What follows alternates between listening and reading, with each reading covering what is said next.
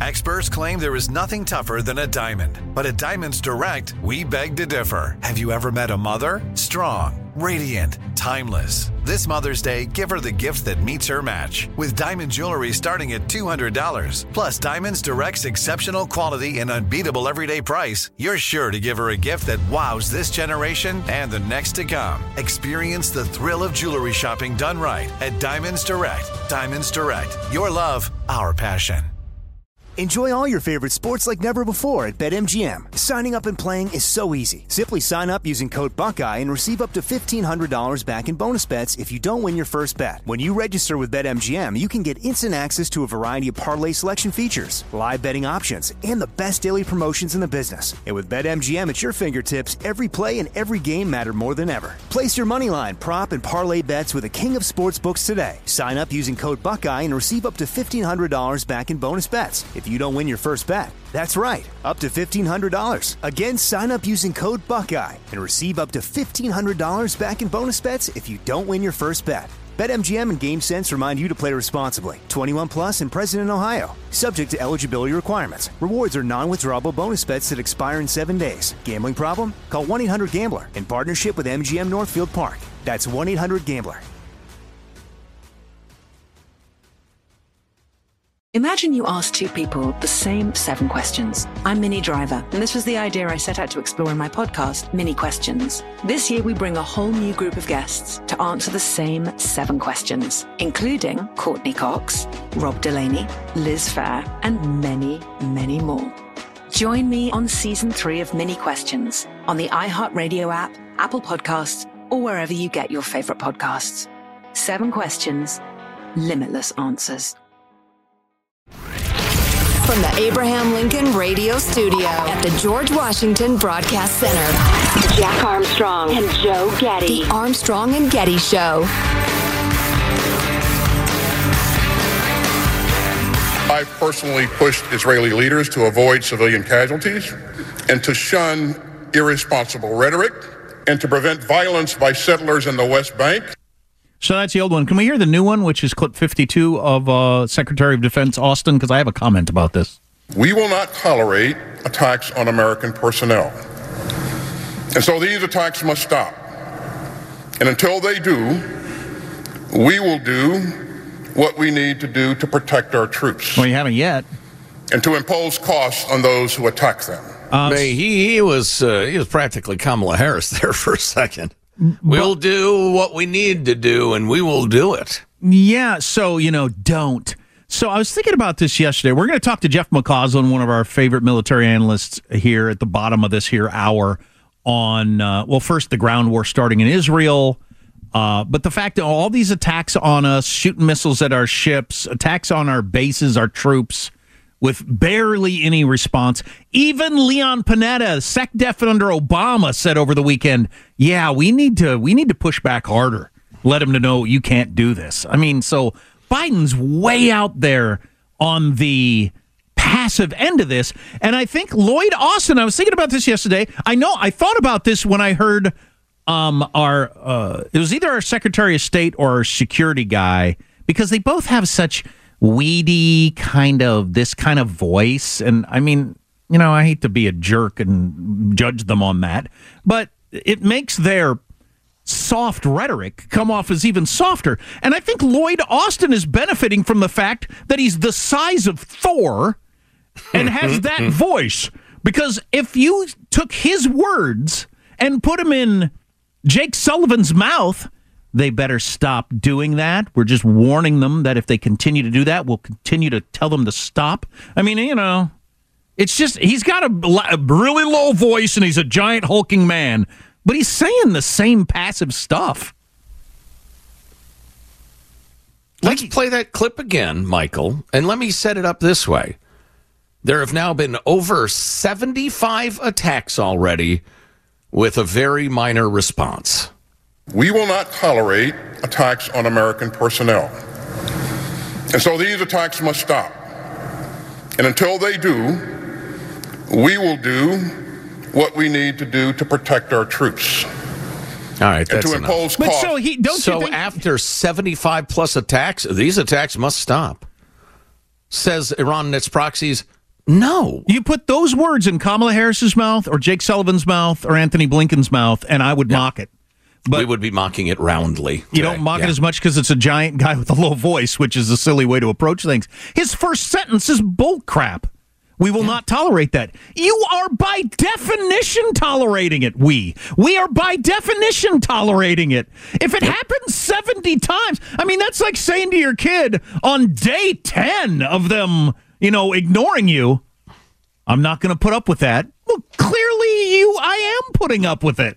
Yeah, I've, you are. I've sent the message that I will put up with it.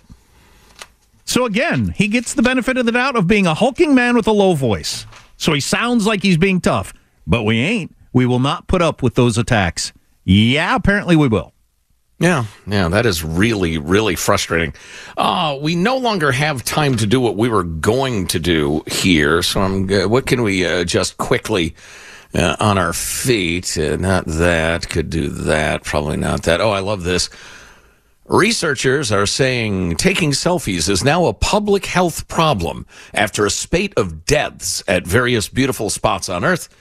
People posing for selfies at, on the rim of volcanoes, at the edge of cliffs, at the top of waterfalls, etc. Surely I'm not supposed to be concerned about this. I mean, this seems like Charles Darwin uh, taking out his jacket and his uh, notepad and getting to work to me. No, well, yeah, I you know I agree with you, but academics are saying that uh, it is a quote public health problem. No, it's they not. found nearly 400 uh, selfie related deaths over the 13 years of their study period, including 77 in the U.S. How many? Uh, 400. Over how many years? 13 years. And that's worldwide or in the United States? Uh, worldwide. So this is double stupid. okay, that's that's a. I, I'll bet as many people were crushed by vending machines trying to get their coke out because it didn't fall down. Jack, you might be surprised to learn that most likely to be killed taking safety, uh, selfies were female tourists in their early 20s. No way. I would have not guessed that. It's the only guess I would have had. Researchers said the public must be made aware of the risks posed by selfies with an estimated 92 million snapped globally every day. And you got 400 people croaking over the course of 13 years. Please. And then they, they show a bunch of pictures of people who uh, ended up uh, snuffed of selfies, self snuffed, if you will. Uh, previous research has recommended no selfie zones, barriers, and signage as ways to prevent selfie incidents. Hey, get out of my way. I'm Charles Darwin. I'll bet 400 people have choked on a Rubik's Cube in that amount of time. I mean, that's, that's not very many people worldwide. A rarity indeed, Jack. You know what they don't get into? This is all slips and falls and and and uh, falling and, off a cliff is the big one. Volcanoes and that sort of thing. Uh, what they don't get into, I don't think, is uh, is uh, animal gorings because mm, that's, that's my favorite subcategory. when somebody gets a, hey, I'm going to get like five feet from this giant buffalo to take a selfie. This will just explode on my gram. then the bef- buffalo says, these freaking morons. There's only son. He says to his little buffalo boy, "There's only one way to stop this, son. I'm going to have to gore them." Right. So I'm going to stand on the edge of this here volcano, get a picture of me as the sun sets, living my best life. I'll caption it, and then you fall in. Don't. Right. Here I am in a designer outfit right at the edge of this boiling hot spring. It's 500 degrees. Now, let me, the light is not quite, let me turn a little. Ah! Well, I wonder if the the excitement of this will wear out. If people will get okay, I've seen I've seen all my friends with amazing sunsets in various parts of the world. I just don't need to see that anymore. Will that go away at some point? I, what an interesting question. I have another one for you. This might be the most important or least important thing ever said on the show. There's an ad for, I think it's an Android uh, phone, camera phone, computer thing. We, why do we call them phones? That's like the 11th use of the thing in order of uh, importance, a smartphone. But anyway, it's the ad. I think everybody's probably seen it where you can so alter photos that if you know, there's six of you and two of you are looking the wrong way. You just take other Right. pictures and superimpose them on your heads. Or there's the kid who jumps six inches in the air and he changes the photo so it looks like he's jumped six feet in the air and he's on a skateboard and it's at sunset and the rest of it. And I watched that ad thinking, this is bizarre. Yeah, that's the new Google phone, isn't it? It's really amazing. Yeah, mm-hmm. yeah I've got some friends who use that. The stuff you can do with pictures is really cool. But your but so now is, you're uh, sending to friends or posting pictures of things that have never occurred to make yourself look cooler. yeah, that's kind of I don't. I don't that's not healthy. Surely that's going to run its course. I mean, if you sent me a picture every day with various rock stars that you haven't actually met, I think I'd have to Or block there I am punching a great white shark in the face or something like that. Right. I After think a I'd while, have, yeah. I'd have to block you at some point. You're right. This might be self regulated. so the New York Times wants us to believe that shoplifting is not on the rise. Funny. We have the crappy, idiotic journalism and some commentary about it. Plus, the Wall Street Journal really intriguing um, about violent crime and uh, how the trend can be allegedly that violent crime is dropping, but people perceive it to be rising. I found that interesting. Oh, cool. Try not to fall into a volcano, and we'll be right back.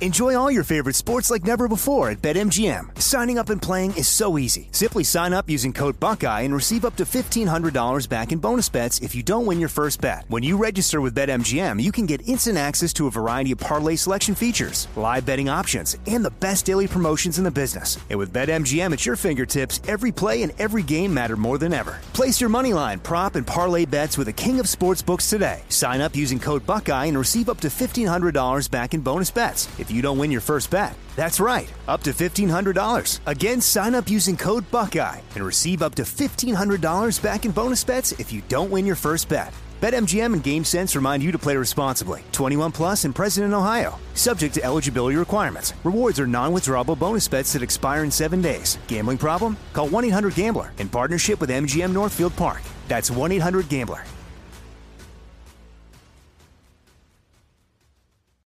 This is the story of the one. As a maintenance engineer, he hears things differently. To the untrained ear, everything on his shop floor might sound fine, but he can hear gears grinding or a belt slipping. So he steps in to fix the problem at hand before it gets out of hand. And he knows Grainger's got the right product he needs to get the job done, which is music to his ears. Call, clickgrainger.com, or just stop by. Granger, for the ones who get it done. The Armstrong and Getty Show.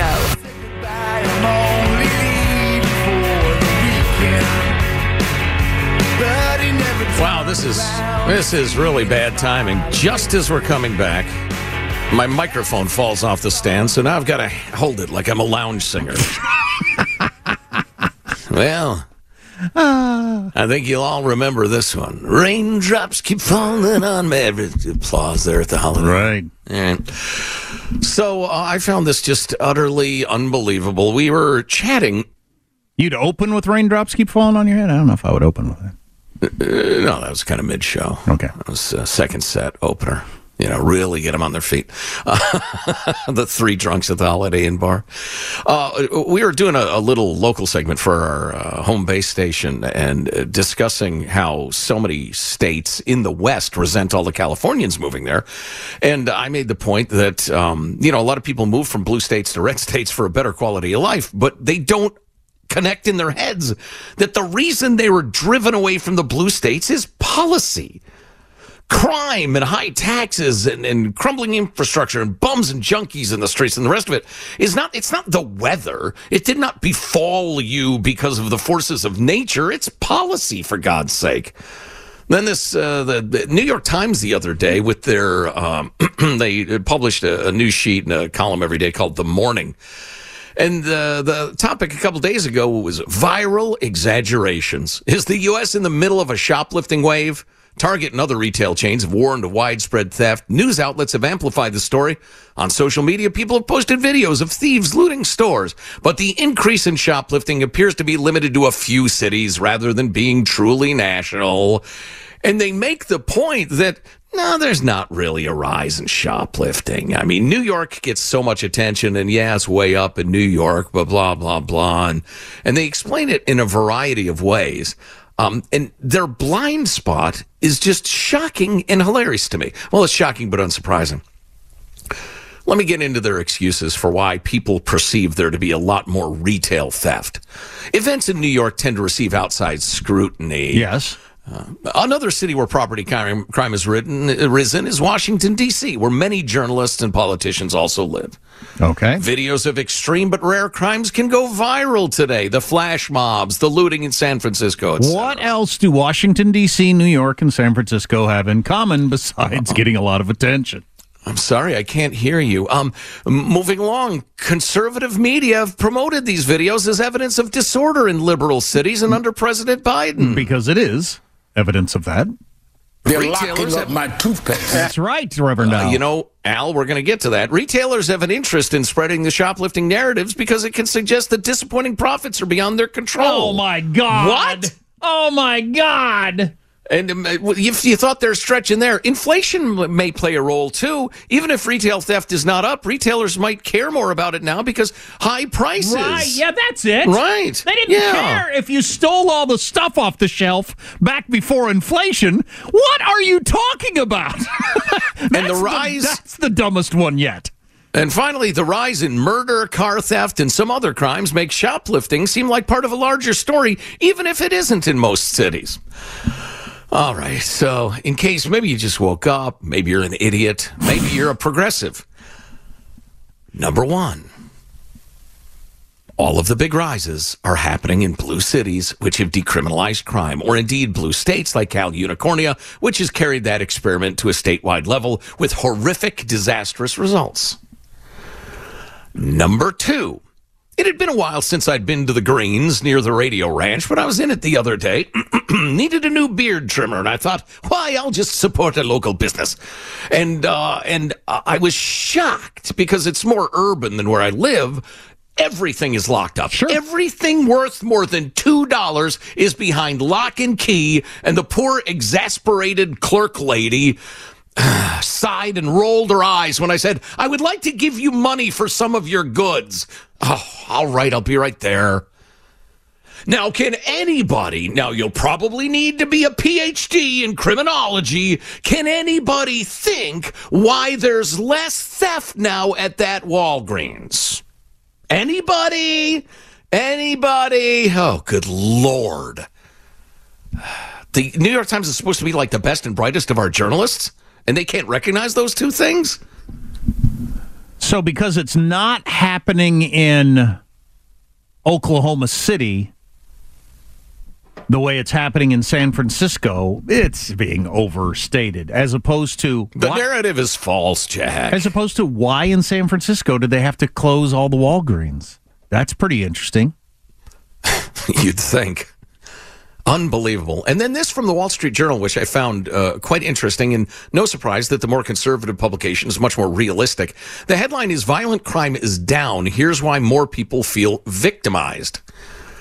And they mentioned that in October, the FBI's annual report showed violent crime in 2022 fell to its relatively low pre pandemic level.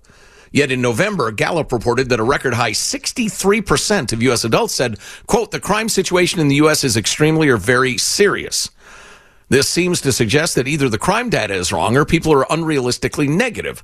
There is another possibility. More people are experiencing crime, but it's not captured in FBI measures.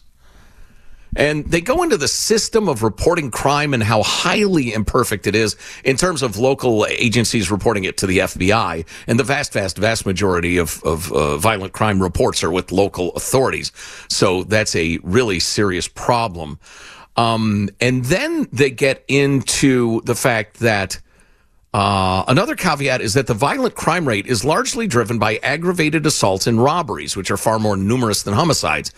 Homicides naturally are a major concern, and the homicide rate abruptly soared in 2020 amid the pandemic. And 2022 was still 43% higher than 2014. So, though it has declined somewhat post pandemic, it's still horrifically high. Um, let me scroll down. Uh, an even more important caveat is that violent crimes reported to the police almost certainly undercount actual crimes experienced by people, and trends in the two can diverge. And this is getting back to the George Soros funded prosecutors. More and more people, as they describe in the Wall Street Journal, feel that if somebody punches them in the face and takes something from them, it's not worth calling the cops. There will be no repercussions from the criminal. And if it's a local street tough that might take a little revenge for you getting them in trouble with the law, it's not worth it. It's absolutely not worth it. Cops are making fewer arrests because there are fewer prosecutions. Why would you bother? And citizens seeing that don't bother reporting them. There is a horrific underreporting now of violent crime because of the lack of justice in the criminal justice system. So, how long are we going to let Iran attack us before we punch them in the nose? Decent question. We're going to talk to one of our favorite military analysts about that and the ground war in Israel coming up. You know, it's of a theme. How long will we put up with bad people doing bad things and not respond out of some misplaced sense of, I don't know what? Armstrong and Getty. Enjoy all your favorite sports like never before at BetMGM. Signing up and playing is so easy. Simply sign up using code Buckeye and receive up to $1,500 back in bonus bets if you don't win your first bet. When you register with BetMGM, you can get instant access to a variety of parlay selection features, live betting options, and the best daily promotions in the business. And with BetMGM at your fingertips, every play and every game matter more than ever. Place your moneyline, prop, and parlay bets with the king of sportsbooks today. Sign up using code Buckeye and receive up to $1,500 back in bonus bets if you don't win your first bet. That's right, up to $1,500. Again, sign up using code Buckeye and receive up to $1,500 back in bonus bets if you don't win your first bet. BetMGM and GameSense remind you to play responsibly. 21 plus and present in Ohio. Subject to eligibility requirements. Rewards are non-withdrawable bonus bets that expire in seven days. Gambling problem? Call 1-800-GAMBLER in partnership with MGM Northfield Park. That's 1-800-GAMBLER.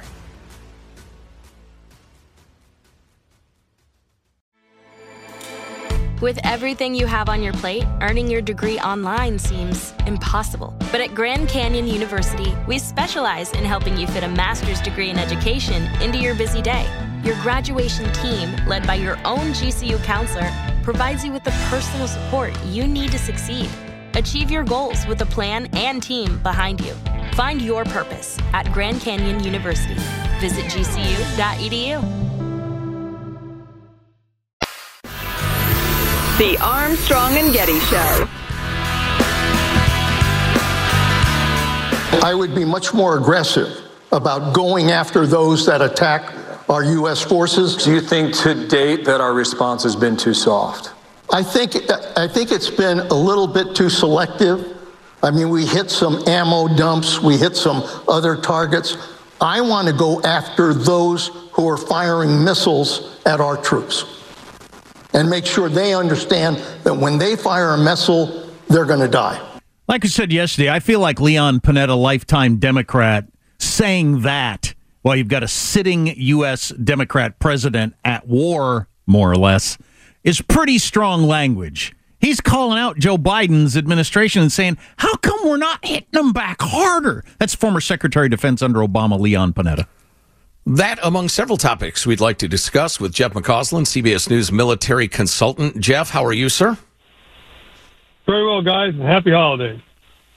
Excellent. Uh, any and same to you and, and yours. Uh, any thoughts on uh, Leon Panetta's uh, statement there? It seems pretty pointed to us. Well, yeah, I happen to totally agree with Leon Panetta, quite frankly, and concerned me that our news coverage seems to have primarily focused on what's going on in the Gaza Strip, which is horrific. There's no two questions about it. But at the same time, U.S. forces in Syria and Iraq have been struck 76 times. Uh, in one case, there was a report that an explosive-laden drone hit a U.S. barracks, and I think it was near Erbil. Uh, luckily, that particular bomb did not detonate, but that could have been devastating. And yes, we have done some airstrikes, and yes, we've done some C-130 gunship strikes in return. But we need to do something to, to get this to come to uh, to a halt and do so as quickly as possible. Otherwise, we all need to realize if there was a catastrophic event in which a number of U.S. soldiers were killed or injured, well, then we would see escalation going vertical uh, very, very rapidly. And also, we need to be concerned about the increasing uh, violence down the Red Sea, where in the last few days, Houthi rebels have attacked three commercial ships The USS Carney, a destroyer, was involved in providing them assistance and also shooting down a number of drones, and as well intercepted several missiles that the Houthis had fired towards Israel. Yeah, the uh, Politico has an article with a, a DOD official speaking anonymously. You'd be hard pressed to find another time U.S. ships have been this challenged in the region. So this is as hot as it's ever been. I, you're probably, as a military guy, not uh, not wanting to criticize uh, the Secretary of Defense, but we played a clip of, of Lloyd Austin a little bit earlier where he said we will not tolerate these kind of attacks. Well, I think by definition we are tolerating these kind of attacks, aren't we? Well, When you get to 76, it sort of suggests to me that you're kind of tolerating those attacks. And we also need to be very clear with the American public, and that is these roughly 3,400 soldiers that are in Iraq and Syria, for example, about 900 in Syria, about 2,500 in Iraq. They are there. They has not, their mission has nothing whatsoever to do with the ongoing hostilities in Gaza. They are there still conducting counter ISIS operations uh, to defeat the last elements of ISIS. In the case of the U.S. forces in Iraq, oh, by the way, uh, they are there at the invitation of the Iraqi government. So I think the other thing we need to do is get pretty pretty hard with the Iraqi government and say, look, if you'd like our forces in your country to provide assistance in defeating ISIS, which clearly threatens the sovereignty of your nation, then your forces as well, your forces as well need to be heavily involved in ensuring these kind of attacks on Americans that are helping to defend you do not occur. Getting back to uh, the uh, the attacks on both commercial and military ships in the Gulf, uh, is there any doubt in your mind that these so-called Houthi attacks are at the behest of the Iranians? Well, there's no doubt that the Iranians have provided military assistance to the Houthis. There's no doubt in many ways the Houthis are a proxy of Iran. And that being said, are they they're actually orchestrating this particular individual attack? And that I would have some doubt. My guess is the Iranians are, are clearly aware of what's going on. They certainly may have encouraged it. They may not be involved in the civic planning of a particular ind- individual attack. But we also know that elements of the uh, Iranian uh, Revolutionary Guard uh, leadership has visited uh, Iraq in the last few days. And I always wonder when, we talk about Iran, is Iran doing this, Iran doing that? this is a bifurcated leadership in that you have the army and the government of Iran. That's one thing. Then you have the Revolutionary Guards, the Quds Force, doing their doing something else. And several times we've seen over the last several years, the right hand and the left hand may not know what the other one's doing. Right, fair enough. I'm not the expert on asymmetrical warfare that you are, but I find myself uh, uh, searching for a reason the Houthis, given you know what they are and what they're fighting for, would think, "Hey, I know what uh, we ought to do. Let's provoke the United States." I can't imagine they would do that on their own. That's exactly right. And also, even for the Iranians, I'm a little unsure of what the Iranians think they are accomplishing by encouraging these Shiite militia groups just to uh, strike U.S. forces. You know, do they assume that by doing so, eventually we're just going to immediately evacuate and leave the region with our tail between our legs? That's not going to happen.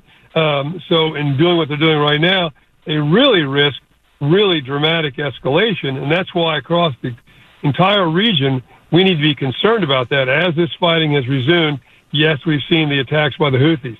Yes, we've seen the attacks by uh, forces in Iraq and Syria. We've also seen a rapid increase in violence on the West Bank. About 250 Palestinians have been killed on the West Bank since this war began in conflict with Iraq, uh, Israeli Defense Forces and settlers. And oh, by the way, Hezbollah in southern Lebanon has recommenced rocket and artillery strikes uh, into northern Israel. So the possibility that this war could rapidly escalate and become a more regional war still is out there. And the longer this goes on, that probability, I fear, raises. Well, I've followed some of these attacks. I mean, Wall Street Journal had a good article about one of them where the uh, I guess it was a drone and a bomb that lodged in the ceiling of one of our barracks and it didn't go off. Right. Well, if it had, right. yeah, exactly, we'd be at war with Iran, wouldn't we? pretty likely if you had a significant number of U.S. casualties, there's no two ways about it. Um, so that's why I think it's even more important that we respond in concert with our Iraqi uh, allies, because we had a couple of cases where the Iraqis actually have complained when we did respond, even in a limited fashion, that we were doing so absent their knowledge, and therefore we were in some ways violating their sovereignty. Well, I kind of get that But on the other hand, the Iraqi government has a full responsibility to protect our forces since they are in their country, as I said before, hoping to defend that sovereignty.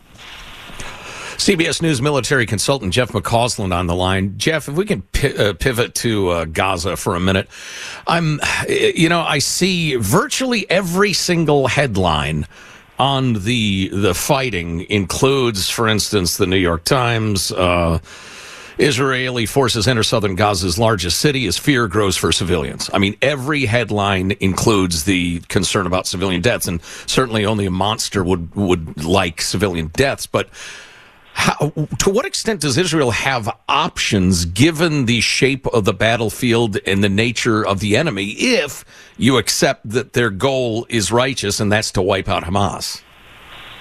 Well, I think they have some options. I mean, Tom Friedman, I thought in an article in the Times a few days ago, said maybe what Israel ought to do is just for the moment declare a ceasefire. We will declare a ceasefire, and we'll continue that ceasefire when you release all of the hostages, number one and you announce that you're going to surrender and, in fact, dismantle Hamas. Okay, and then that'll be the end of the war.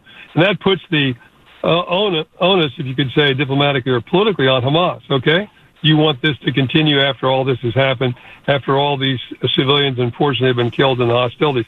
That's one thing you could do.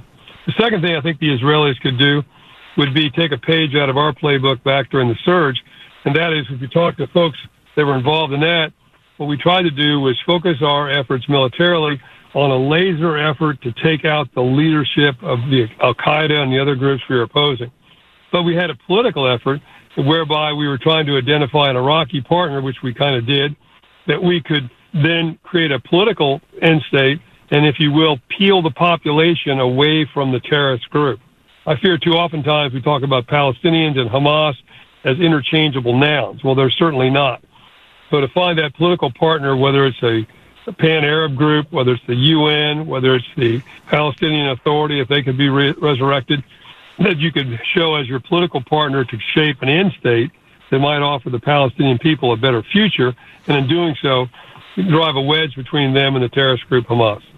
So before we get off the phone with you, I want to nail this down so I understand your thinking on it. So in the early 80s, as you know, we had hundreds of Marines killed in a in a terrorist attack there in Lebanon, and we and, and Reagan said, "Okay, we're out of there."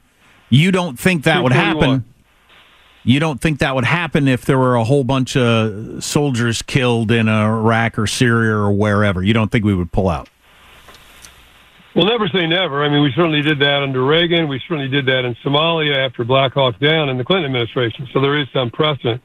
That being said, in those particular cases, I think you have to also step back and say, why were those forces there?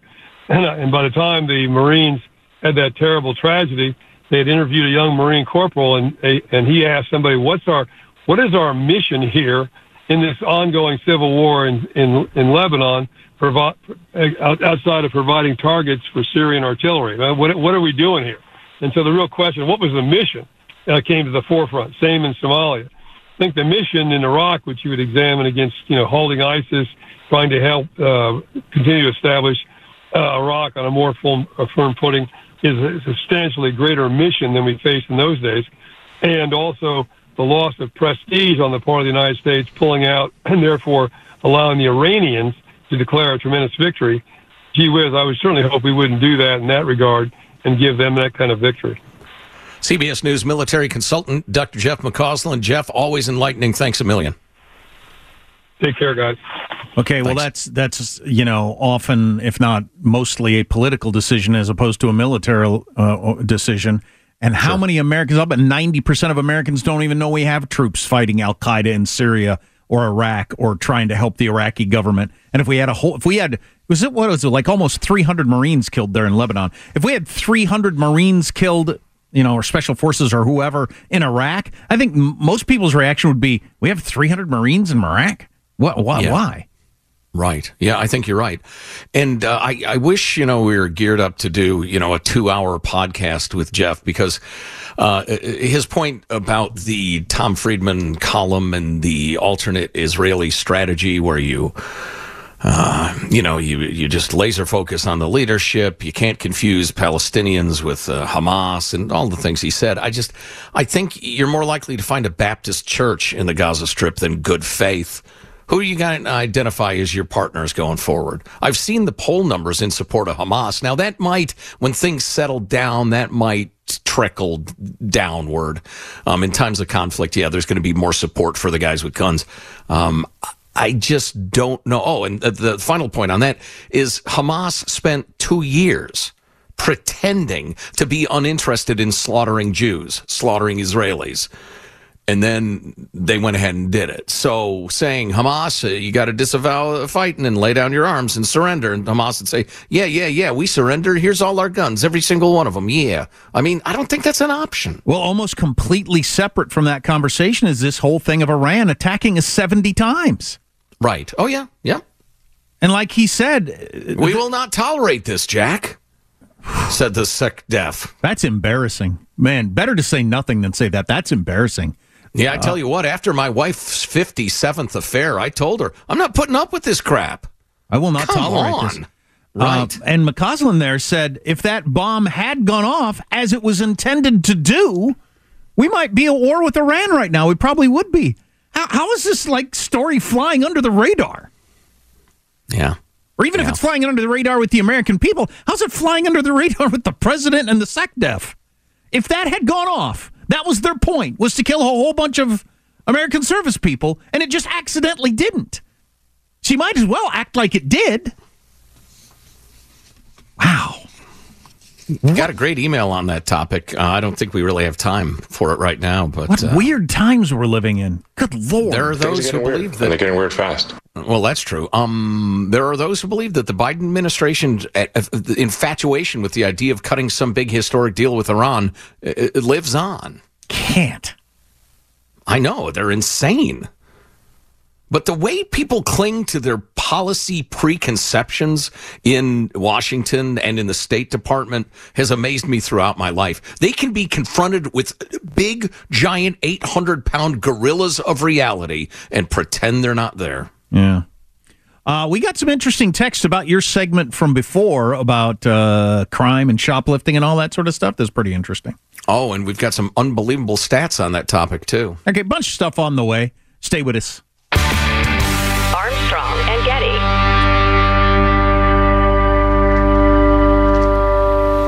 Enjoy all your favorite sports like never before at BetMGM. Signing up and playing is so easy. Simply sign up using code Buckeye and receive up to $1,500 back in bonus bets if you don't win your first bet. When you register with BetMGM, you can get instant access to a variety of parlay selection features, live betting options, and the best daily promotions in the business. And with BetMGM at your fingertips, every play and every game matter more than ever. Place your moneyline, prop, and parlay bets with the king of sportsbooks today. Sign up using code Buckeye and receive up to $1,500 back in bonus bets if you don't win your first bet. That's right, up to $1,500. Again, sign up using code Buckeye and receive up to $1,500 back in bonus bets if you don't win your first bet. BetMGM and GameSense remind you to play responsibly. 21 plus and present in Ohio. Subject to eligibility requirements. Rewards are non-withdrawable bonus bets that expire in seven days. Gambling problem? Call 1-800-GAMBLER in partnership with MGM Northfield Park. That's 1-800-GAMBLER.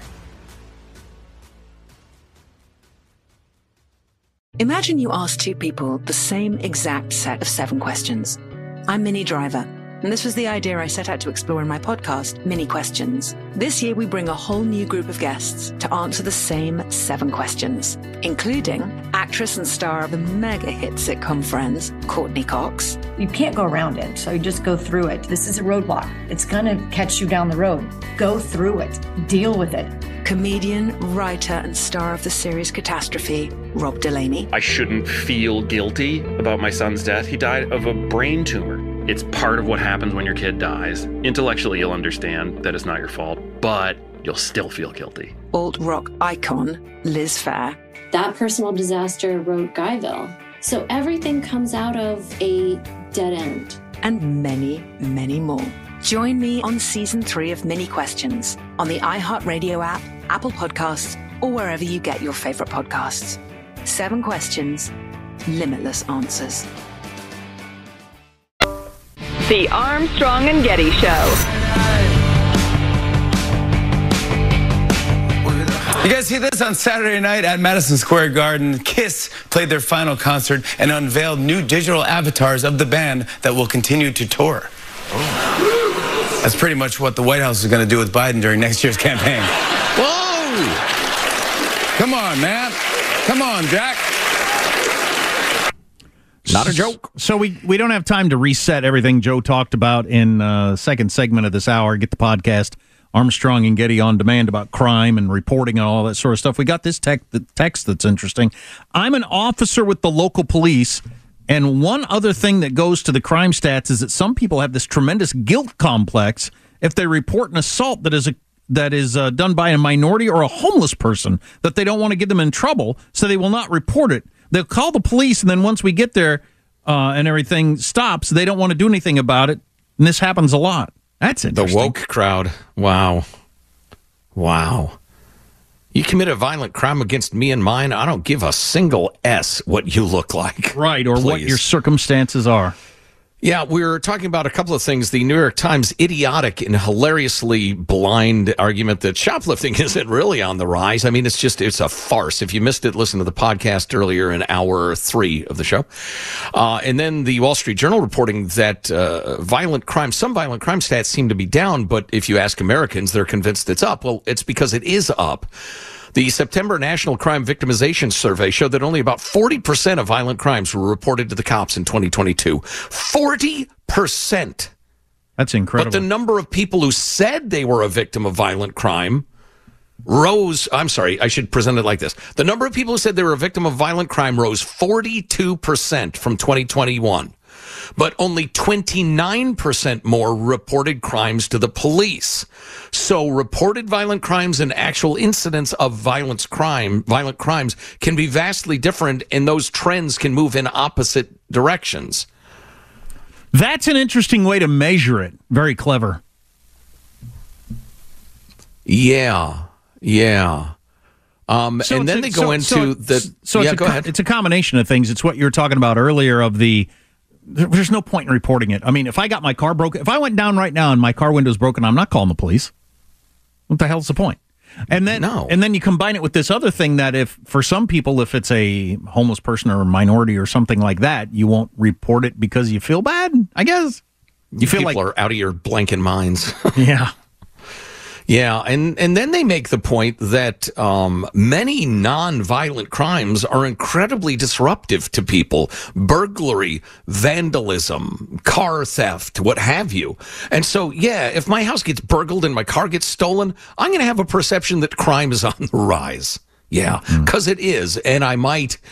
Well, I was going to say I might assume that violent crime is on the rise too, although it, it, is. It absolutely is. But because, again, of the pullback in the police, the Ferguson effect slash the George Floyd paranoia, and your woke prosecutors in the most densely populated parts of the country, the under-reporting, under-arresting, and under-prosecution of violent criminals is absolutely going to distort the statistics. Everybody's just accepted being a victim of the of civilization going away. either on purpose or not, the idea of looking at national crime statistics and ignoring policy in certain cities and what it has done is uh, that's uh, that's interesting. Oh yeah, absolutely. Let's compare Columbia, South Carolina with the District of Columbia. Let's uh, let's compare, you know, San Francisco to you know the, whatever some city in in uh, Nebraska. Uh, You're going to see some really different trends. Well, that's because those, wants to talk about those that. people don't believe policy has anything to do with crime. That's correct, which is borderline mental illness. If you can't comprehend reality or recognize it, that's mental illness. We do a lot of segments, four hours worth every day. If you miss one, get the podcast, get the feed, subscribe. Armstrong and Getty on demand. Armstrong and Getty. Imagine you ask two people the same seven questions. I'm Minnie Driver, and this was the idea I set out to explore in my podcast, Minnie Questions. This year, we bring a whole new group of guests to answer the same seven questions, including Courteney Cox, Rob Delaney, Liz Phair, and many, many more. Join me on season three of Minnie Questions on the iHeartRadio app, Apple Podcasts, or wherever you get your favorite podcasts. Seven questions, limitless answers. If you love sports and true crime, then there's a new podcast from executive producer Dan Patrick and hosted by me, Jay Harris, that you won't want to miss. Playing Dirty Sports Scandals. Each week, I'm squeezing the juiciest details from some of the biggest sports scandals ever. I'm talking Marcus Dixon, Olympic gymnastics, Cain Velasquez, salacious Super Bowl level scandals. Join me on the dark side of sports by listening to Playing Dirty Sports Scandals on the iHeartRadio app, Apple Podcasts, or wherever you get your podcasts. I'm Hannah Storm, and my new podcast, NBA DNA with Hannah Storm, chronicles my six decades in professional basketball. From growing up in the sport to becoming one of sports TV's first female broadcasters. Join me as I dig deep into the game's history, unearth some wild stories, and talk to my friends from the world of basketball, from Dr. J to Charles Barkley. It's been a wild ride, and now I get to take you with me. Listen to NBA DNA with Hannah Storm on the iHeartRadio app, Apple Podcasts, or wherever you get your podcasts.